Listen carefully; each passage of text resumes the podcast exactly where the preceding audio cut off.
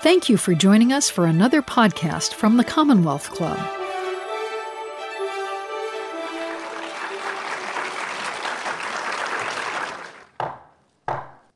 Welcome to the Commonwealth Club and International Career Opportunities. This is a function of the International Relations Member Led Forum. So it's entirely volunteer led. Um, thank you, Norma, for all of your leadership in bringing us here today.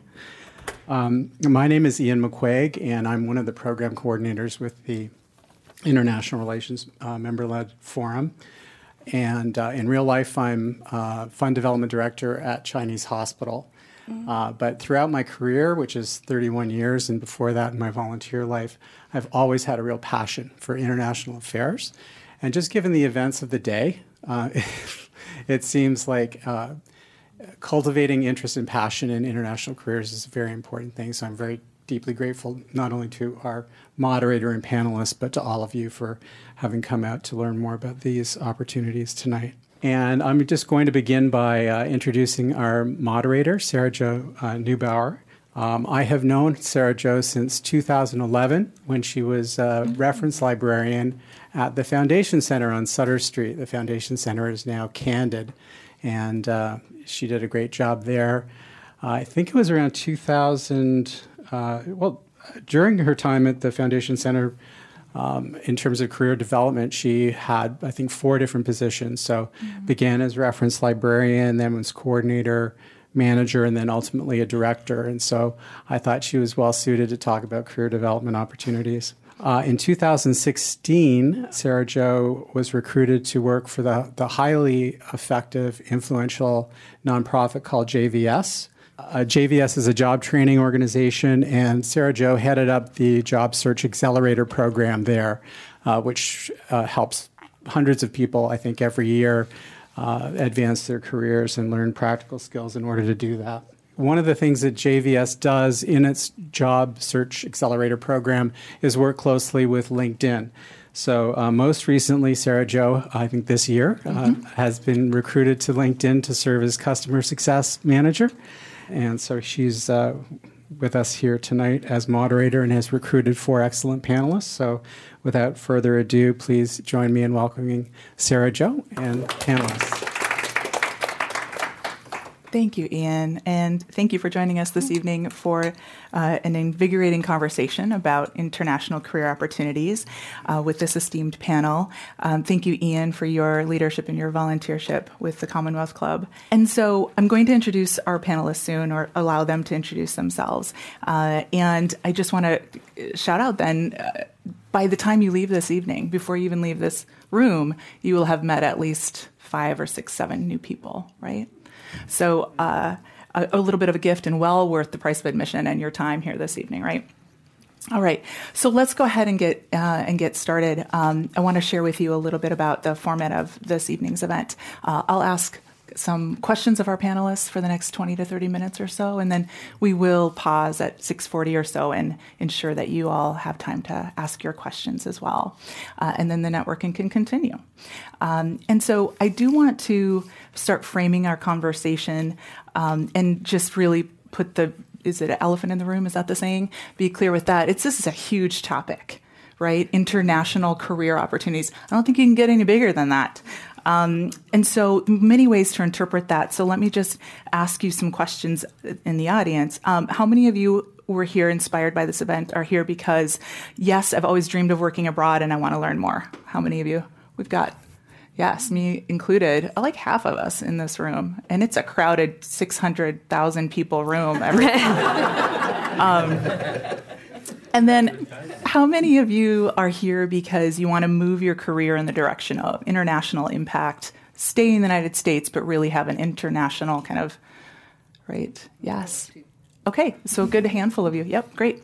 And then anyone here expats and really looking, coming from another country outside of the United States, living in the United States, thinking global mobility, I want to keep exploring and, and living in other countries? Okay, yes.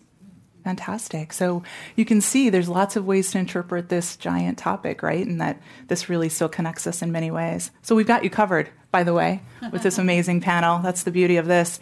And in the spirit of this conversation, um, we were actually talking about this earlier, is that consider what the world was like um, 20 years ago and how much our world has changed just in 20 years. And the job opportunities, from my perspective, were much more siloed, right? If I wanted to think about where to work, it would be for profit companies. This is how I, they were positioned for me and how I thought of it. Maybe you did too. For profit, we had the public sector or the government, uh, and then nonprofits and NGOs. Um, and so uh, in career development, um, often that would steer us also in where our skills are or our interests are. So we can kind of segment it in that way and think about it. So there's some silos there. So now I feel like, and maybe this is your take too, that it's much more acceptable. There's much more opportunities. It's much more gray area.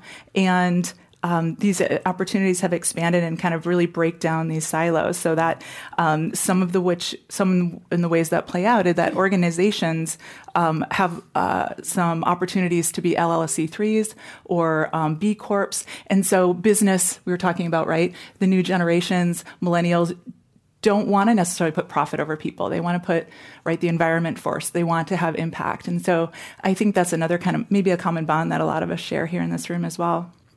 And then in the description that Ian wrote up, um, social media, the internets, right? This has all kind of really unified us and inspired us to ha- make a better world, and so um, and, and, be more global citizens. And so I think just kind of this framing is that uh, we can do good and we can do well in terms of some of the work that we do together. Um, so if we think about this, I think it's progress, and I'm really excited um, for our panelists to kick us off. And will you each introduce yourselves and uh, talk a little bit about your individual personal personal and professional experience and connection to this topic of international career opportunities. And Angie, I'm going to have you go first. Sure, I will be the first one. Okay, hi, uh, my name is Angie Jin. Um, I'm currently a business strategy consultant at a Kaiser Permanente, um, working in Oakland. And internet. Um, so I moved here in California in 2009, um, and the first destination actually was in San Diego. And about five years ago, I moved here um, because of a job opportunity with UC Berkeley. And today, um, Actually, it's my Chinese uh, wedding ceremony. Uh, oh. I had yeah. So my husband actually he's in the crowd. We met each other. Uh, we met each other in China uh, 12 years ago, and so you know the topic. You know, international career transition, cultural differences, and transitions. You know, very important to me because that's how my husband and I we met each other, um, and that's you know what brought me here um, to today's event. And I will would love to share with you uh, the experiences and lessons learned. Uh, I have learned in the past 12 years here in a very painful way, many different painful ways. Mm. Thank you, Angie. Gabriel, would you like yeah. to go next? Hey everyone, I'm Gabriel Riss Martins. I'm the Chief of Staff for Zenesys Technology, which is a software company that builds software for governments. Um, I'm originally from Sao Paulo, Brazil, so I've been here in California for seven years, and um, I love it. I live in Oakland. Um, uh, before that, um, I was the national representative for the National Council of the United Nations Association, um, where we work to basically spread the word of the UN um, and just make sure that people are educated about the issues of the UN in the United States. And uh, as well, the chair of the Education Committee here in San Francisco for the United Nations Association of San Francisco. I guess I'm here to share a little bit of that experience and also um, from a young professional perspective um, uh, and as a millennial, how that impacted me and what drove me to do different things and how, to, how I was able to find opportunities to keep growing in an international sphere. So, yeah. All right. Thank you. Um, I'm Dione Rivera. I've been in the Bay Area and generally in the United States for around six years. Um, and my work currently is with UC Berkeley as a, um, as a director for career development at the Masters of Engineering program. And in my program, there's a, around 70, 60 to 70% international students. So what I try to do is really help them navigate, you know, adjusting here, um, looking into should I move to a different program, Or should I start up a business? How do I find jobs here? Or maybe when I go back to the, my home country, how do I find jobs? Um, and I was also an international student um, and an expat. So I kind of like have a little bit of um, adventures and misadventures that I share with my students.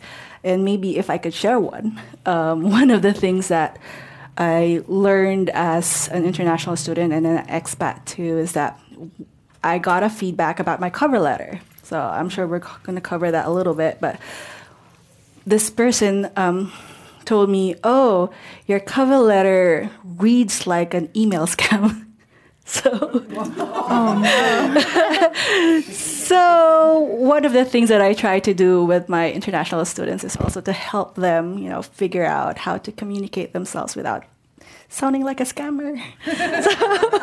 so, um, yes, uh, and I guess that's one of the things that um, brought me to this panel as well to give a different perspective in terms of you know if you're a student um, and also if you're an expat um, moving to different countries um, and establishing yourself. Thank you, Jesse. You're up. My name is Jesse Byron Fields. I also work at LinkedIn and I'm on the recruiting team there. I hire for our marketing and communications part of our business. And so LinkedIn is a large global company.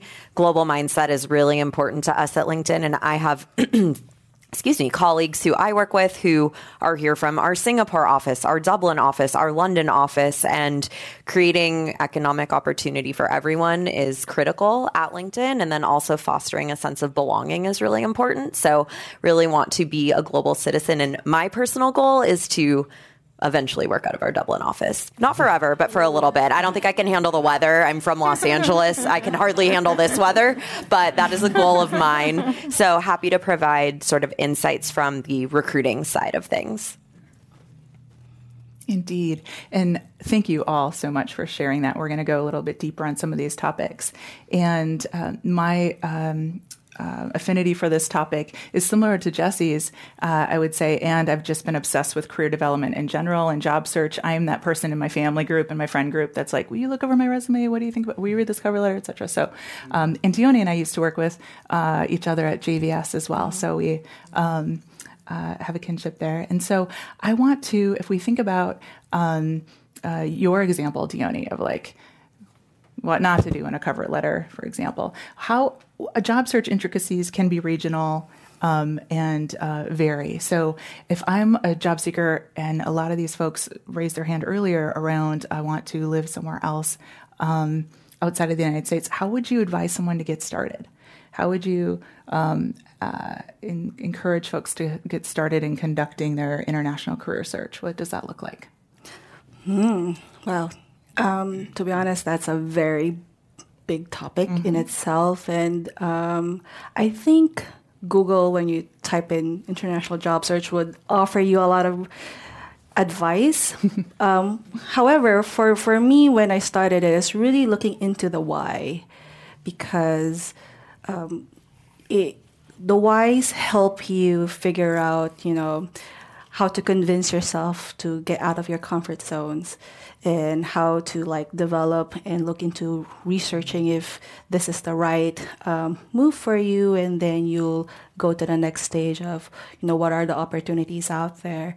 Um, I, I do want to share one thing um, when i was talking to my sister because my sister was inspired of my expat experience and she she told me what do you think about um, if i you know find a job in japan and I asked her, why do you want to go to Japan? And she said, oh my gosh, because Japan, she loves anime.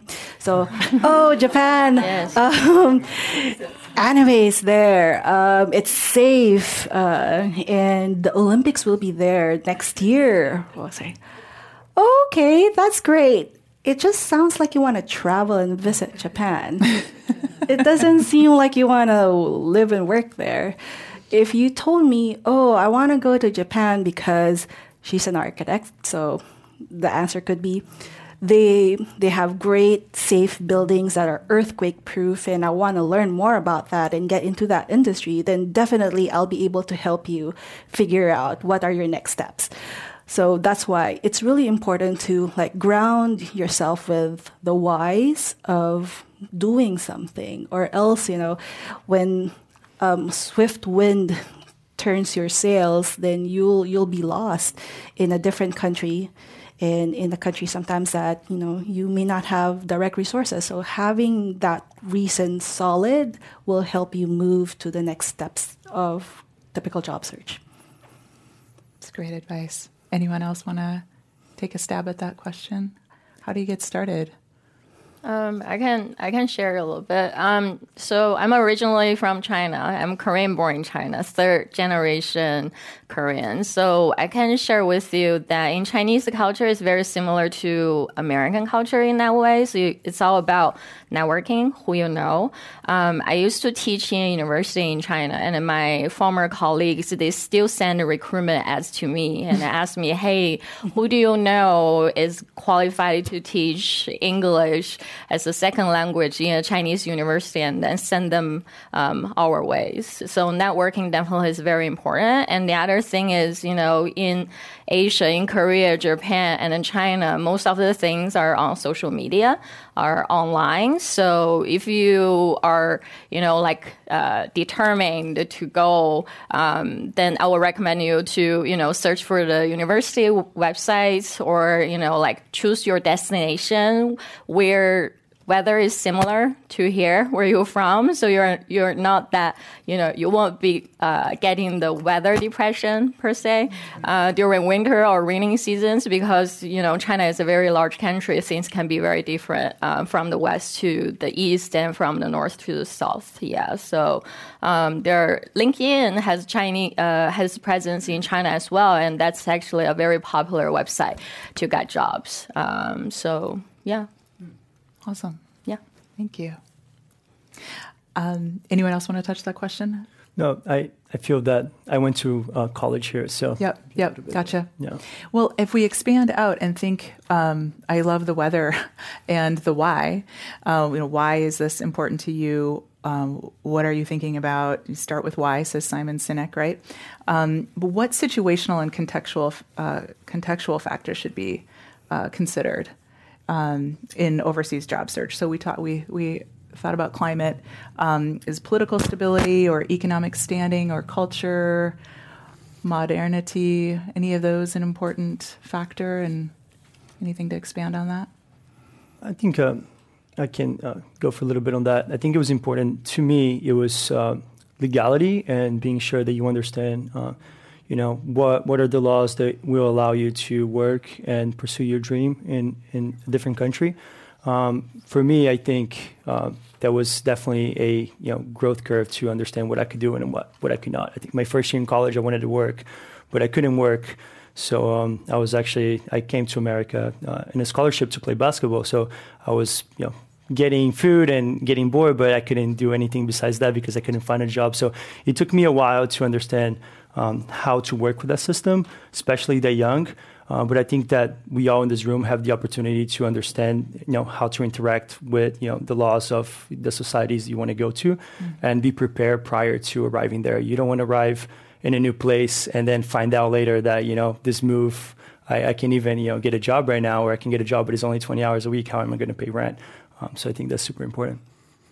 I can jump in here as well. So, I've had conversations with a few folks at LinkedIn about what office would make sense for me to work in, and how I came to determine that Dublin would make sense is because that's our satellite office abroad. So right now I'm working in our main hub. I'm in the center of all of the action. So if I went to our London office, that's a satellite of a satellite office. So I would be even more removed from being in the know, being able to kind of make as much of an impact that's important to me.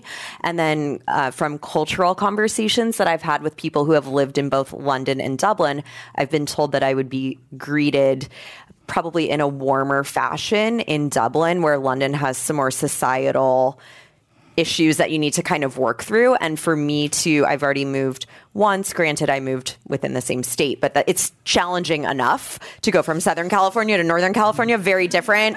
Get a lot of. Uh, get a lot of slack about my sports team's preferences, but um, so going to London, especially kind of where I am in my career, at moving alone at this stage again i think would be really challenging. So i want to move to a culture that is um, promoting that, that sense of belonging and hey you just moved here. Let's grab dinner versus who do you know? Who do we have in common? So those are a few factors that contributed to me making the decision of okay now i know which office i want to go to. And if i can add to that um, understanding your non-negotiables when you look into um, job opportunities or looking into moving to a different place or a different country is really key and important. For me i had to decline an assignment because um, one of my non-negotiables is i want to be freely able to move and travel and buy my own things um, and there should be standing toilet, standard toilet, and there should be potable water um, and a little bit of um, privacy. But in the assignment that was given to me, I had to be with security every time I go out of the building. And it felt that it wasn't a safe situation because the, the place that I was going to had political instability. So really understanding, you know, aside from the whys of the reasons for the career, but also like what can you not live with is really key and important for you to be able to move and live um, in that country or in that place or in that position. So Re- really uh, will if you have that non-negotiable in mind you'll be able to like research the political situation of that country. If you can't live without internet or cell phone or facebook or twitter then maybe don't go to a country or don't go to a place that doesn't offer that. So non-negotiables and doing your research about the place that you're going to are really key to um, understanding the job search or you know how you're going to be able to successfully move into that country Thank you. Angie, I saw you maybe. Oh, okay. Just oh, I, just, so I wanted to make. I sure. want to make a comment because today is the first, uh, you know, first NBA game, and it's between Warriors and Laker. oh, I'm a big Warrior fan. Uh oh, that's why we're sitting across from you, all far away. yeah, um, yeah. I, I, like what you uh, you are saying. You know about uh, the non-negotiables, and also you know focus about uh, focus on your passion. Um, for instance, you know, like if you want to move to China, you know, it's different political ideology. There's no wrong or right. It's just very different. And if you are somebody, you know, like really like to engage other people to, you know, debate on the political, um, differences, I will recommend you to be super sensitive because have you guys heard about NBA's, you know, it's like it's banned in China because, you know, they just don't agree on certain things, right? And then, um, also if you don't fully understand what, you know, the, uh, how how sensitive people are about such topics. Um, just be you know very uh, wise about making comments. It's it's the same thing here, right? If I'm traveling to Texas, I will be having a little bit like. Uh, you know, a little string in my in my mind telling myself unconsciously, consciously, consciously, please do not engage in political and religious topics and discussions, right? So, I don't know. Mics keep failing on me, so it works now. it works now, yeah. So that would be my advice for you, yeah. Oh, sorry. Um, as a resource, maybe you could look into Hofstede it's a very tricky spelling, so I'm not going to spell it to you right now. But um, Hofstede uh, had a study around different cultures in America um, and um, different countries.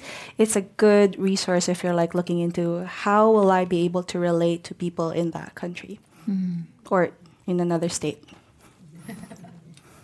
mm. I and there's another resource that I cannot think of the name of either, but there's like almost assessments around what is your communication and personality and kind of cultural competence around that too. So there's there's things like this. So I'm hearing um, really kind of um, know yourself, right, and understand why you um, would be interested in in uh, working outside of the United States.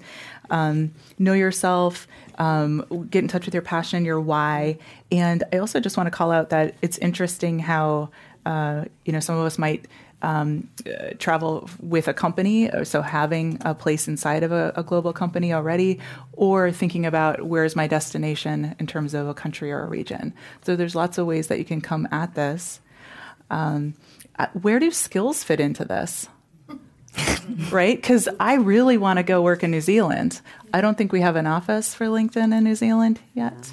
Um, however, um, maybe I maybe they don't need my skills, and then I have to think, well, what are my skills, right? So where do skills come into this and mm. experience? Um, I think you know, as we said, you know, understanding your environment it's is very uh, important. And you mentioned that you can either want to move to a country or travel a lot. I do travel a lot, and I go to places sometimes uh, for humanitarian crisis. For example, I was in Mozambique for three months after uh, the biggest cyclone to, uh, to hit Africa in 25 years, and I was working there for the first three weeks with no running water, no shower, sharing a bed with one of my uh, coworkers. And um, I think, I think it's skills and also, you know, how far are you willing to push uh, you know, not sleeping, getting on planes every other day. I think those are considerations that you have to take. Um, with regards to, um, I think the most important skill falls into what we were already discussing is understanding cultural differences and you know being hyper aware of that. Um, you can get so far in a place without understanding um, you know, the international relations of it. You know the pol- the political scene. You know, I'm going to Mozambique. Do I understand? You know, who's the ruling party? You know, what things can I say? Or I'm going to Rwanda. Am I aware of the Rwandan uh, genocide? And am I aware of what I can speak there? Um, I think cultural awareness is a very, very important skill to have when you're traveling abroad, and um, being sensitive to that can, you know, get you uh, and open you a lot of doors, uh, especially with the people you want to work with. Um, okay, uh, so I think you know if you want to uh, work in China and you are not sure about your skill sets, I, am very sure there's one thing you can do. You can teach English there. um, I used to have my own training center, and um, my husband can tell you guys how hard it is to recruit somebody you know who is patient and who uh, who is willing to, you know, like share um, cultural background and also, you know, teach um, proper English to students. Um, because you know I had to make him to teach classes for me. Um, I do pay him back in those days, not anymore. Um, not anymore. Yeah, and also the other thing I think is also very important is to think about you know your transferable skills. Uh, maybe what you are currently doing in your job, you cannot really do a hundred percent or ninety percent direct transfer um, into you know like a job market, for example, like in China. But uh, think about your soft skills. It's the same thing like how I transferred my skill sets from a uh, lecturer in a university to HR department, uh, doing operation, doing recruitment, doing business development. Do uh, right now I'm a business consultant because those are the things I used to do when I was was owning my own business, when I was developing curriculums, when I was, you know, like building relationships with people. So um, those things can transfer. Um, so just, you know, brainstorm with people who you know very well and they will give you some really good recommendations regarding like what you are good at and um, and then see how those things can be you know translated into the uh, future job market, internet or global talent market per se. Yeah.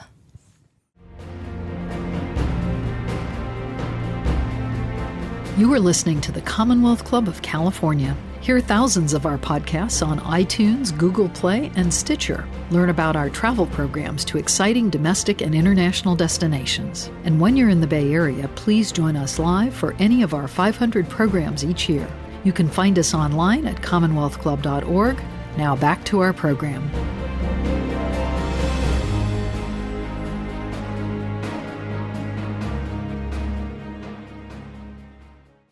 I liked what you said, Angie, about transferable skills uh, because one of the things that I did when I was um, looking into jobs and maybe moving to a, an assignment is what's the labor information or the market um, in that country or, or in the organization I'm going to because it will help me understand that if I really, really like this place, then I know that I could be able to like stay or apply for a different position or apply for a certain company. And if my skills are not directly related, right, to help people see oh, maybe it's because I did it in, in a different organization and in a different capacity, but it kind of sounds like similar to the one that you're really looking for. Um, so maybe an example would be I, I I'm a well I was an international school um, teacher coordinator and um, I help build career programs. So how I was able to translate into um, that role to another country was when I applied for a workforce orga- development organization as a consultant. And because I developed programs for two year olds to high school and college students, it translated into okay, how do I help people figure out their way through um, looking for jobs and finding, um, achieving their career goals so that I became part of the consulting team for a workforce development organization. So really being clear around that and understanding, oh yes, there's a market for that kind of skill. And I think from a recruiting standpoint, when you're talking about the job search, it's all about your skills, right? So it's knowing what skills you possess, what transferable skills you have, and then what skills do you need to gain. So don't forget about that aspect too, right? There's always a learning and development and growth aspect. So maybe you want to move to a region where you your skill set isn't exactly honed. Take courses online, get a certificate, show that you're putting in the legwork, that you have the passion and drive and desire to be there because that's a soft skill on top of the hard skills that you're going to gain. So um, definitely the value of continuing education, whether it's a free online course, it's extension courses, it is a certificate program. You always have opportunities available to build that muscle in addition to the skills you already have and the transferable skills that you can share. Indeed, I think that's a, been a common thread throughout here too. Is is really is uh, education and skills gain.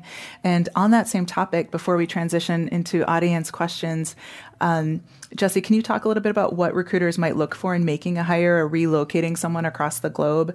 How do we really show um, I'm serious about making this move. I'm invested. I have done some of my homework, you know?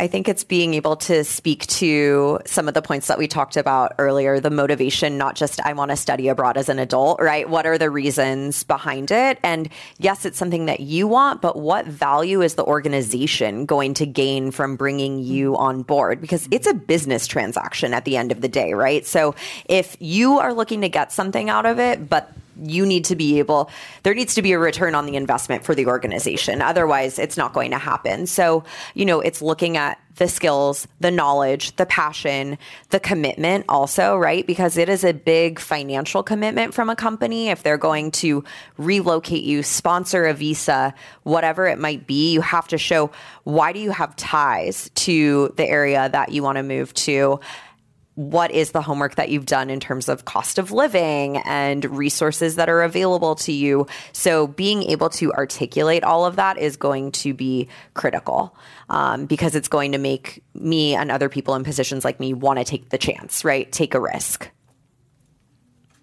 Fantastic. Thank you. I think we might go ahead and transition into some questions from all of you. Sure. Um, this has been a really interesting discussion so far, and uh, thank you for your participation and excellent answers. Uh, so the discussion can get even more interesting with questions from the audience. So I'm just going to rove around and pass the mic, and this gentleman here. Right. Well, uh, quite exciting to hear all this, and I want to rely on some of the, my experience quickly. Um, it was like 1984 or 1985.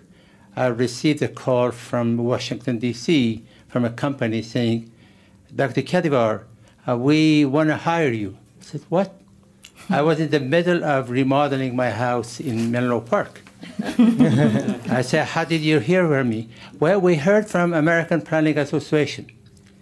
We're looking for a water resources engineer with planning experience because we are developing a national water plan for this country in the Middle East. Would you be interested to come for an interview in Washington, D.C.? We'll send you a ticket and come. So I went there and I said, Well, yeah, you hired $250 per day. That was 1985. It was quite a minute. I returned home, Menlo Park.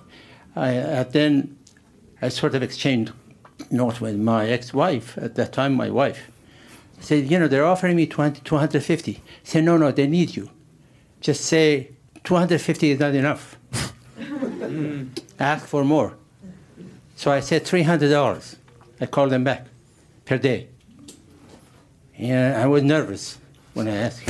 see, that's what you were saying, you know, the return. Mm-hmm. So I don't want to make see this. So they, they, I will have a question for you, but the, for the audience, membership of professional organizations mm-hmm. are very valuable. Mm-hmm. That's true. So this is very, very important one.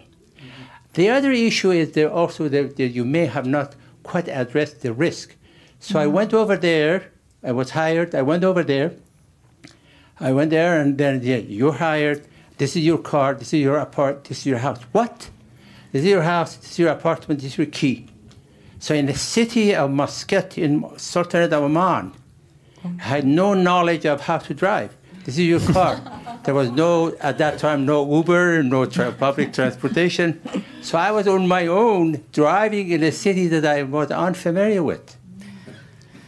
Going from, your work is start tomorrow because the day ta- it's payday, it's mm-hmm. per day. You work per day. So there's a risk involved. And then the temperature there, the hot temperature. Yes. The following day, I wanted to take a shower. I turned on my wa- cold water. My cold water was hot. I told them why my cold water is hot. I can't get water. Said, well, the tank up there is heat is getting the sun. Mm-hmm. So turn on your hot water in order to get the cold water. so, so, my question is that obvious. I mean the, the, risk cap, the risk really is really risky. You really did you mm. did you consider all this risk that you traveled over there, went over there, or came? Uh, yeah, go ahead. Oh, okay. Yeah, please. All right. so yes, the risk I would say in China would be everything changes so fast. So I I'm from a um, city where is across the river from North Korea, um, in the northeast. Uh, and you know, my job in China was two hours from Shanghai in the coastal east coastal area, about in the mid of China, uh, around there. And then, um, so after I got uh, after I started working as a lecturer in the coastal area, I haven't been back for seven years. And the first time, you know, like I took my mom back to my hometown to visit my relatives and grandparents um, the taxi driver, you know, like I took a taxi and then the taxi driver stopped the car and he's like, it's your destination. I was like, what do you mean? Where's my house? I can't recognize it here. And then he's like, yeah, this is where you told me to drive you to. I, I had to get off the car. I called my mom. I was like, mom, uh, the guy said I'm at the right place, but nothing around me is recognizable. I don't think I grew up here the only thing I recognize is the river, you know. um, and then my mom, she's like, "Oh, it's just a lot of development, you know, like new houses, uh, new new skyscrapers, you know, tall buildings around around here." And then um, uh, she hung up and then came, you know, like after five minutes, walked out of the valley uh, alley. I was like, "Oh, I do live here now." you know so everything changes super fast um, and you just have to get used to it um, a lot of you know cultural differences too can be risky uh, for example like if you talk about politics and the religious you know like uh, if somebody else is very sensitive about the conversation they might you know report um, report you if you work in a university um, so yeah I mean, risk. I, I mentioned to you about my assignment. Um, that that one that I didn't accept was in Bangladesh. During that time, they burn women. Um, if you are very progressive looking. So of course, I'm international school teacher. I'll be progressive looking with my purple hair and all that.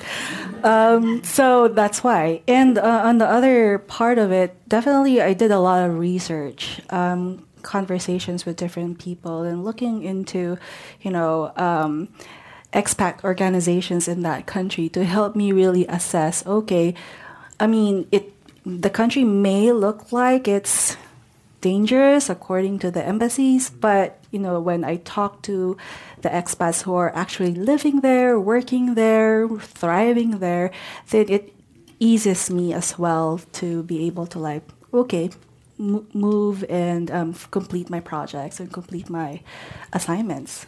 But yes, risks are always something that I look into and definitely something that you guys should research on and um, have conversations with um, in people over there, mm. not just listen to the news or you know. Mm-hmm. Risks versus challenges, right? Hot water and cold water. That was like, oh, yeah, yeah. sorry that happened to you. And mm-hmm. um, I want to do pick out the point though around associations. Gabriel, you were um, part of the UN association. Tell me more. I don't have the exact language, but mm. yeah, no, was that an important part of your um, um, would, would relate to risk or just my, risk experience? aside, just okay. in terms of uh, networking and uh, mm-hmm. opportunity. Yeah, yeah, definitely. I think uh, being part um, and uh, just the background. You know, I started a school and uh, I saw an opportunity as a really passionate student doing Model UN. Uh, I saw that we didn't have a United Nations Association um, club at school, and then I decided to found it, found one. Um, and from there, I became a fellow. Um, I became a, ch- a, board member at the SF Association, and then eventually I was a, uh, an elected representative to the National Council. And you know, the people, you know, that's how I met Ian, and that's how I'm here. Um, and you know, that experience and the people that I met was what allowed me to get my job and the connections that I had to get my job and do what I love now. So mm-hmm. I definitely agree that being part of uh, groups of like-minded people um, is super important, and it was definitely extremely beneficial in my life. Um, it was difficult as a young person uh, with no money, working three jobs to also volunteer on the side. Um, but it worked. So yeah, I guess I can't complain now. But looking back, I think it, it, it takes a lot of uh, determination when you're young and uh, when you're grinding. But uh, it was definitely a valuable, valuable experience. Awesome.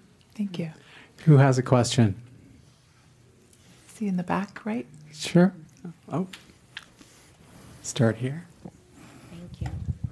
I'd like to understand better when you are evaluating U.S. based candidates versus um, a candidate in the country. So, for example, in Dublin, which we have an Irishman here. we have an Irishman right here. But um, uh, how do you determine which candidates you're going to move forward? So, for example, uh, does it have anything to do, for example, I'm a dual citizen. Would I be a more competitive candidate than maybe somebody else? Or how do you go about picking a U.S. candidate versus a local candidate?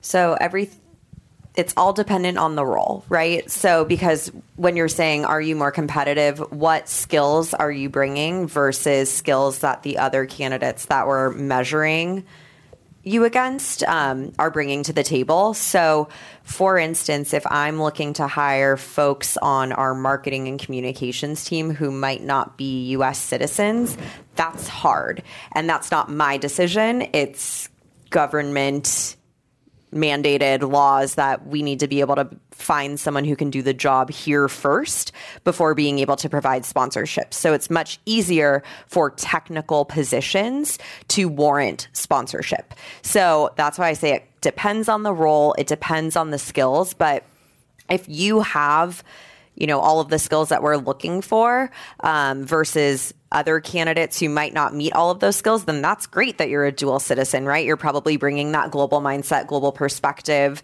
that maybe those individuals aren't, but it depends on how your qualifications stack up against what the job description's requiring. So it's hard to speak about it in a more blanketed way, but um, it really depends on the role and the situation. And um, candidate pools are tough. We post jobs and get hundreds of applications within one day. So it's a really tough, it's a candidates market, actually, um, which is a good thing for all of you who are looking for jobs. But um, it, every situation is so different. So it really just depends on the needs of the role and what the hiring manager is laying out that they are really looking for. And uh, to build on that, I spend, I think, good time, 15% of my time interviewing candidates for positions, especially project managers abroad.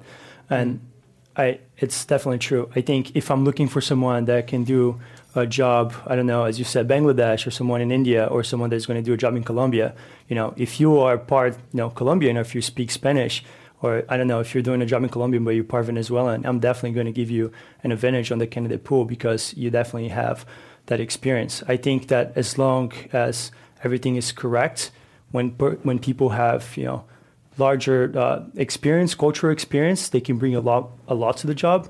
And um, if they have you know the passion and they're mission driven, I definitely think that um, in, our company specifically, uh, we believe that people with you know different cultural backgrounds have a lot to add, and uh, that a diverse company can uh, definitely do a better job than a company that is not. Can I also make a comment? It's just um, very different practices based on where you are heading to. Mm-hmm. Um, for example, like in China, um, you know, they don't have very strict employment law like in California or in the United States. So you will see job ads with age limitation, gender. Mm-hmm. Um, you know, like if you want to be a teacher, they might even have height or, you know, like uh, requesting a picture of you you know mm. um, so it's you know it's just different practices and they don't have the, the law there is not you know strictly in, enforced like how we are doing things in california. So uh, be prepared for that as well. Um, and if you want to have a taste of that there is a there is a group on linkedin um, i think it's called the china job jobs in China. Um, there are a lot of followers, you know, like of that group. So you know, you you can see some samples of job postings there, and then see if that will be something you know um, uh, you can just have a taste of. yeah. I was going to add on to that, Angie. I love that you um, shared uh, different ways of. We're talking about associations and networking. I mean, how do you, you know, meet people in the kind of destination that you want to go to? And LinkedIn and groups and associations online are a great way to do that and connect with people and reach out and do informational chats and ask questions, right? And yeah. just start building those relationships. Yeah. Thanks for that. Yeah. Again, shameless plug there, LinkedIn. I know it keeps coming up, but really, uh, not getting paid. But um, I think we have time for one more Please. question, a uh, quick question, and then we'll uh, adjourn downstairs. Oh, we have questions out here. Oh my goodness, I get to rove out the room. Let's see if the mic still works. Hi, quick question. I apologize, I was a little late, but a couple of clarifying things actually. I just returned after living in four different countries over the last seven years. The most recent was actually China. They've been making a lot of changes, and some of what you said is actually not true anymore. Oh, cool. One of my coworkers is over 50 and tried to change schools, and he was denied a work visa because of his age. Mm-hmm. So be very careful. Also, China is very relaxed on what they require for English teachers, but mm-hmm. Japan, Indonesia, and Korea were not. Korea actually went as far as requiring a CELTA, which is 3,500 to 5,000 US dollars, and a six month training certificate in mm-hmm. addition to actually having a background in English. So just be very wary when you're actually looking, because that's what I was doing. Um, as far as as far as my question for you guys, um, when have any of you actually returned to your home country after living abroad? Mm-hmm. Yeah. Um, did you transfer with the same company, or did you do a brand new job search? I did a brand new job search. How did you actually find that? Because I've had people asking me for visa paperwork, and I'm like, I'm from Ohio. oh yeah, um, I worked with a um, an organization, international uh, teacher, uh, international school organization. Okay. Uh, so they have um, a network of different international schools from different countries, and they have uh, job posts. So you apply, and they have fairs. Um, one uh, is the International School Organization, and the other one is Search Associates. So a lot of the work there is you two two year contract, and then you have to go back home unless you know. Um, unless you were offered to extend your contract, so that's Okay. a different school to school Okay, like Japan. relationship. Okay. Or if you move to a different school, then that would entail a different uh, visa requirement. But generally, within the that organization, you have to go back to your home country and then apply Okay. again. Okay, and both of those were education based groups? Yes, there were education-based groups. Um, something else, I haven't heard anyone mention this, but there's a group that I used to network when I was looking at the four different cities to move to when I returned here two months ago. It's a group called Internations. Internations.org. Um, it's a large international networking organization. They are based in 450 cities all around the world. It's purposely made for expats and for people who go abroad and then want to return or that just keep moving. I got very active in Beijing. But there's a free membership, and they do things all the time. Especially the San Francisco one, they have three or four get-togethers a week or a month for the the regular one. There's also a paid one that has subsets, including professional networking within the Internations group. Wow, that's awesome. So that's another really good resource that I Oh, used before you. coming here when I was still in Beijing. oh wow, that's awesome. Thank you. Thank you. Sarah Joe, did you have any uh, closing remarks before we just sort of wrap things up? Yes, I wanted to first of all put a plug in to keep the conversation going, right? Connect with people, um, and and uh, internations and some resources that have come up. Um, and I believe that we're going to trickle down in another place and continue to meet each other. Um, I want to uh, close by asking our esteemed panel um, to share a little bit about their best career advice that you've gotten um, in your career, in your in your time on this earth. Anything Best like- advice I received? best career advice. ad- yes. I gave the audience or I received? that you've received. Yes, best career advice that you've received. Um, I learned a lot of things through through you know through my um, ten years working time here. Um, but I think you know like especially thinking about working in a different culture, being flexible and open minded are very important. And also you know just use everyday uh, practices your daily life as exercise to um, to work out your adaptability and flexibility muscle you know? So because a lot of things are different so you just have to a lot of things you cannot change uh, regardless of how, how much you complain you just cannot change it because it's different. Yeah so you just have to you know like keep an open mind um, and keep a lifelong learning journey yeah Okay, that's tough. I think I'm going to be a little bit corny and also put a plug in, a shameless plug for my mom.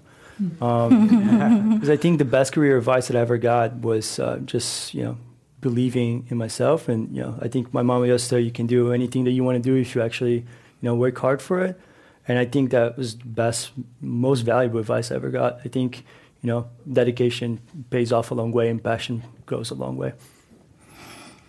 Well, aside from not writing cover letter like an email scammer, that's important it would be um, That's pretty good.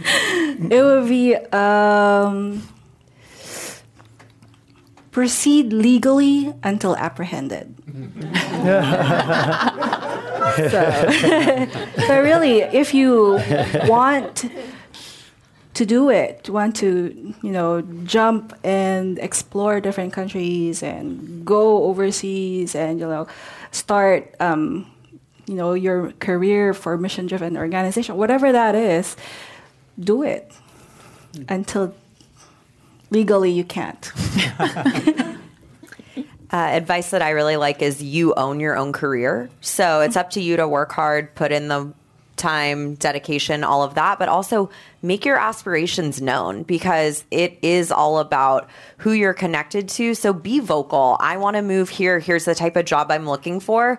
Like, let people help you because no one can help you if you're not making your aspirations known. So definitely make those known, own your career, drive those conversations, and rely on your network to help get you there too. I love that. That's a strong point to end on. And and to that point, relationships matter. So keep networking, keep talking, and keep connecting. Thank you all so much. Thank you, panel, for your presence.